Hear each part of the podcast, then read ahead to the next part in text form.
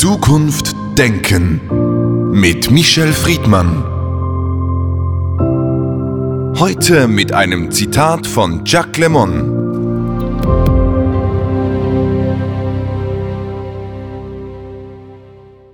Diktatur ist ein Staat, in dem das Halten von Papageien lebensgefährlich sein kann. Michel Friedmann, heute sprechen wir zum Thema Diktatur. Vielleicht hätten wir zum gleichen Thema vor einem Jahr anders gesprochen. Wieso? Weil die Diktaturen, die Autokratien auf dem Vormarsch sind und erschreckenderweise erfolgreich. Wenn man sich die letzten Äußerungen vom chinesischen Präsidenten und vom russischen Präsidenten vor wenigen Wochen nochmal vor Augen führt, haben beide auch gesagt, das 21. Jahrhundert ist die Auseinandersetzung der Autokratien mit den Demokratien und wir erklären den Demokratien den Kampf an. Mit einer sehr fadenscheinigen Begründung, dass die Demokratien nicht zukunftsfähig sind. Und deswegen, weil es auch leider erfolgreich in vielen Demokratien bereits zu einer Zerbröselung von Freiheitsrechten und Demokratierechten gibt, muss man darüber ernsthaft reden, wie zum Beispiel auch in Ungarn, aber in anderen Ländern auch. Und die Feststellung bleibt, gerade auch in Anbetracht der vielfältigen Krisen, in denen wir uns global momentan befinden, dass diejenigen, die die Demokratie zerschlagen wollen, auch miteinander vernetzt in den Ländern arbeiten, wo es überhaupt noch die Demokratie gibt. Lassen Sie uns noch ein wenig zurückblicken. Europa ist der Kontinent der zwei großen Diktaturen, dem Nationalsozialismus, dem Stalinismus.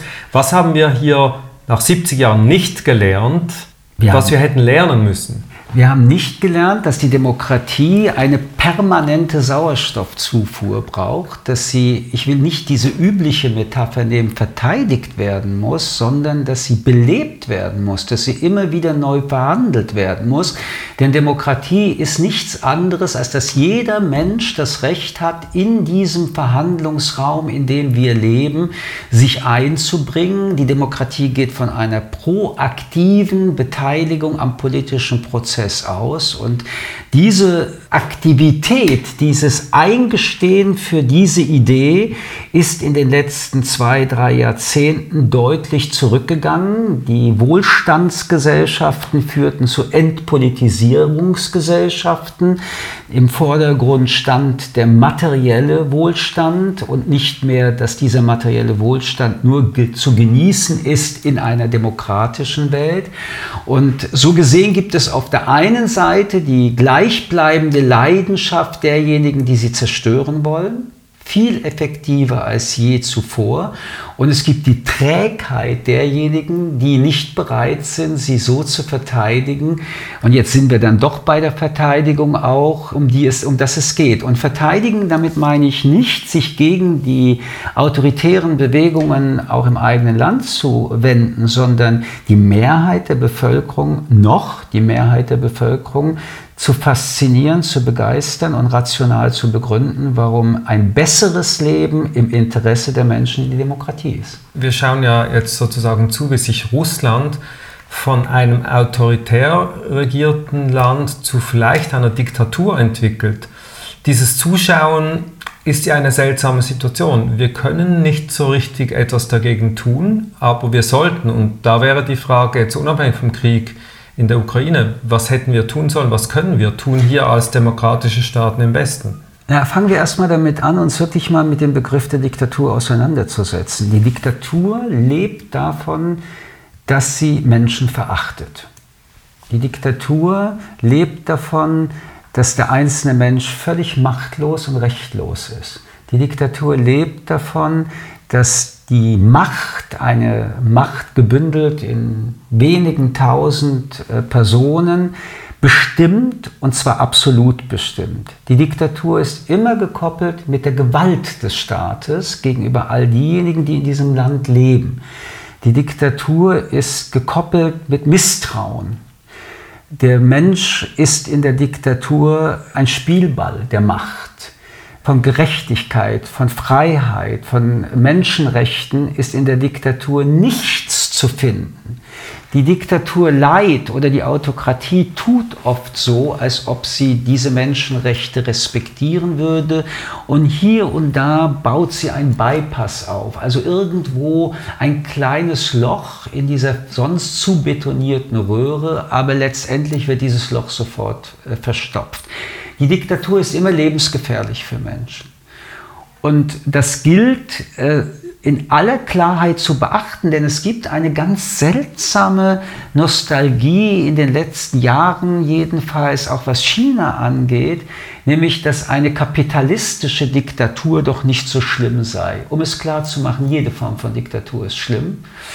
Und die Tatsache, die dann erzählt wird, ja, aber da wird endlich entschieden und da kann man eben Städte bauen in drei Jahren und es muss nicht alles so verhandelt werden, das ist erstens von der Tatsache richtig, aber schnell geht es eben nur in der Diktatur. Währenddessen in der Demokratie es lange dauert, das ist aber gut so, denn viele müssen in der Demokratie mitentscheiden. Also, was ich damit nur einmal auch ausdrücken wollte, die Diktatur ist die brutalste Staatsform für einen Menschen. Wenn das gesetzt ist und es ist gesetzt, trotzdem nochmals zurück zur Frage, was können wir tun? Weil da stellt sich ja rasch mal jetzt in der aktuellen Situation die Frage, können wir wirtschaftlich, Sie haben es erwähnt, kooperieren mit Diktaturen oder müssen wir den radikalen Schnitt machen und sagen, nein, wir müssen diese Trennung jetzt konsequent vollziehen. Ich würde ganz gerne einen Augenblick einen Schritt zurückgehen und erst einmal fragen, was machen wir in unseren eigenen Ländern, dort, wo es Parteien, Bewegungen gibt, die genau das wollen. Eine autoritäre Gesellschaft, eine Abkehr von demokratischen Rechten, eine Veränderung der Frage, dass die Würde des Menschen unantastbar ist, und zwar des Menschen an sich, eines jeden Menschen. Und sind wir denn da eigentlich aktiv genug? Reagieren wir darauf, als würden wir betroffen werden? Wir müssen uns doch bewusst machen, dass wenn diese Bewegungen in unseren Ländern scheinbar erst einmal ganz andere Leute als uns selbst meinen, am Ende, wenn die Diktatur oder das Autokratische gewinnt, auch das Rassistische ist immer ein Element des Diktatorischen, dass wir dann am Ende ebenfalls ein ganz furchtbares Leben erleben werden wenn wir in dieser Frage bei uns und für uns glaubwürdig sind, müssen wir erst einmal mit unseren demokratischen Partnern die Frage stellen, die Sie eben gestellt haben. Also wie gehen wir beispielsweise mit Mitgliedsländern der EU um wie mit Ungarn? Oder auch teilweise mit Polen, wo ebenfalls Rechtsstaatsprinzipien in Frage gestellt werden. Und erst dann könnten wir glaubwürdig mit Diktaturen oder äh, ähnlichen Gebilde wie die Türkei, wie Russland, wie China verhandeln, ohne dass uns vorgeworfen wird, wir hätten eine Doppelmoral. Und eine Doppelmoral haben wir ja nun so oder so, denn es geht uns immer, und das heißt dann, es sind unsere Interessen um Ökonomie. Unsere Gesellschaften sind darauf aufgebaut, dass Wachstum stattfindet, dass wir was ich für ein wichtiges Produkt halte, aus diesen ganzen, eine Vollbeschäftigung anstreben. Aber gleichzeitig begeben wir uns in furchtbaren Abhängigkeiten eben von Diktatoren, die kein Gewissen haben. Und das erleben wir ja nun gerade wirklich in aller Deutlichkeit in Russland. Wie weit eine Welt, die vorwiegend aus Diktaturen besteht und viel weniger aus Demokratien, in der Kategorie der Moral und Doppelmoral eine Chance hat und damit auch auf Verzicht bereit ist, ist eine der Fragen, die bisher jedenfalls immer für die Interessen beantwortet und gegen die Moral beantwortet wurden. Sie haben jetzt der Frage zu zum Umgang mit Diktaturen entgegengestellt, dass wir zuerst bei uns selbst schauen müssen. Man könnte jetzt argumentieren, okay, Ungarn, was Sie als Beispiel genannt haben, die sind ja Teil der Europäischen Union. Man versucht da im Rahmen dieser Verträge mit äh, Strafzahlungen und Sanktionen zu agieren. Aber es ist dann schon nochmals eine andere Fragestellung, wie wir als demokratische Staaten gegenüber China, Nordkorea, Russland reagieren in dieser Situation, jetzt aber auch generell? Ihre Intervention ist völlig richtig und ich muss auch deutlich sagen, Ungarn ist keine Diktatur. Aber wir reden ja auch von Ländern, die auf den Weg in autokratischen Systemen gehen. Und der Abbau von Demokratiestandards ist feststellbar, nicht nur dort. Da reden wir von Pressefreiheit, von Meinungsfreiheit, von Wissenschaftsfreiheit. In Polen haben wir darüber zu sprechen gehabt, dass der Rechtsstaat bedroht war. Aber auf Ihre Frage jetzt kommt, wenn wir nicht spätestens jetzt in diesem 21. Jahrhundert den Federhandschuh der Diktatoren ernst nehmen, dann werden wir auch gerade in Europa einen furchtbaren Preis bezahlen. Und auch das erkennen wir während dieses Krieges ja sehr, wie fahrlässig unsere Regierungen, und zwar parteiübergreifend fast alle Länder, sich mit diesen Diktaturen ökonomisch so verstrickt haben, dass wenn die Husten haben, haben wir Lungenentzündungen. Mit Russland beginnt ja jetzt eine ganz klare Offensive der Entflechtung. Bei China wird das schwieriger. Weil mit Russland haben zum Beispiel Deutschland nicht einmal 4% im, im Handel Produkte. Wir sind in Deutschland und nicht nur in Deutschland abhängig, was die Energie angeht.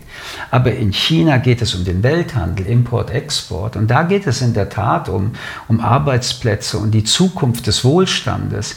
Wir werden uns, und davon bin ich nicht nur überzeugt, sondern das ist für uns eine Existenzfrage von China genauso emanzipieren müssen, weil China ja auch gerade wirtschaftlich wirklich in einer Aggression sich mittlerweile in der Welt etabliert hat und damit einen kapitalistischen Imperialismus führt, Stichwort Seidenstraße und die Beherrschung von strategisch wichtigen Punkten in den Ländern, die sich bei China Geld besorgt haben und dort eigentlich für Ewigkeit verschuldet sind. Das wird ein ganz großes Thema sein, für das wir nicht mehr sehr viel Zeit haben, sondern eigentlich gestern hätten schon beginnen müssen. Wir befinden uns sozusagen im Kampf der Systeme, auch der Demokratiespiegel der weltweite geht zurück. Es werden immer mehr Staaten autoritär, Sie haben es genannt.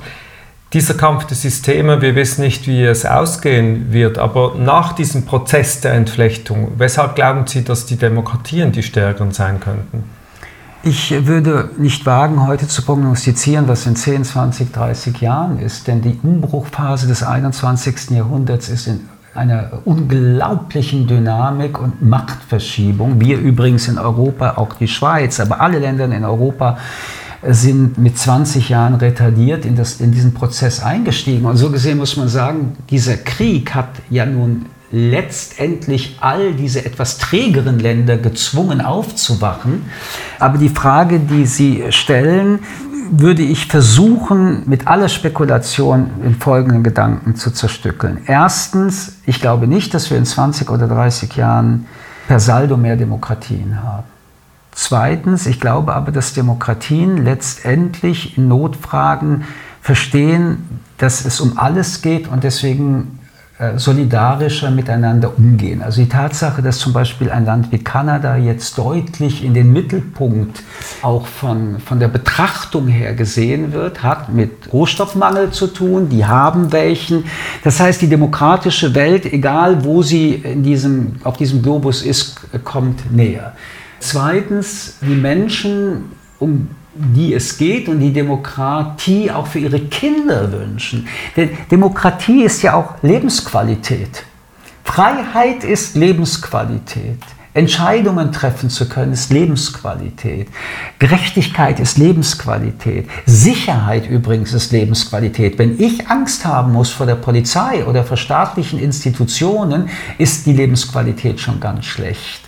Also was ich damit prognostiziere, ist, dass ich eine Hoffnung habe, dass die Dynamik dessen, was gerade stattfindet, ein paar Länder tatsächlich in äh, Autokratien hineinzieht, aber dass die meisten demokratischen Länder sich restabilisieren können.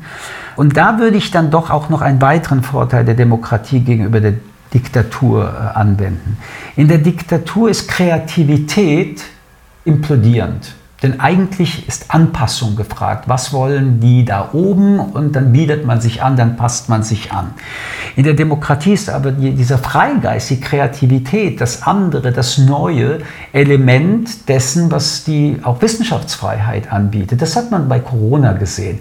Der Impfstoff in Russland ist Murks. Aber der freie, aus der freien Wissenschaftswelt entstandene, den wir auch jetzt benutzen können, hat eine ganz andere Qualität. Also was ich hoffe ist, dass dieser Vorsprung des internationalen freien Denkens, der Wissenschaft, der Kultur, dann doch der Demokratie äh, letztendlich die Stärke anbietet, die sie hat. Unterm Strich, glaube ich aber, ist das 21. Jahrhundert für die Demokratie wieder die größte Gefahr, seit es Demokratien gibt. Wir kennen das aus der ersten Hälfte des 20. Jahrhunderts.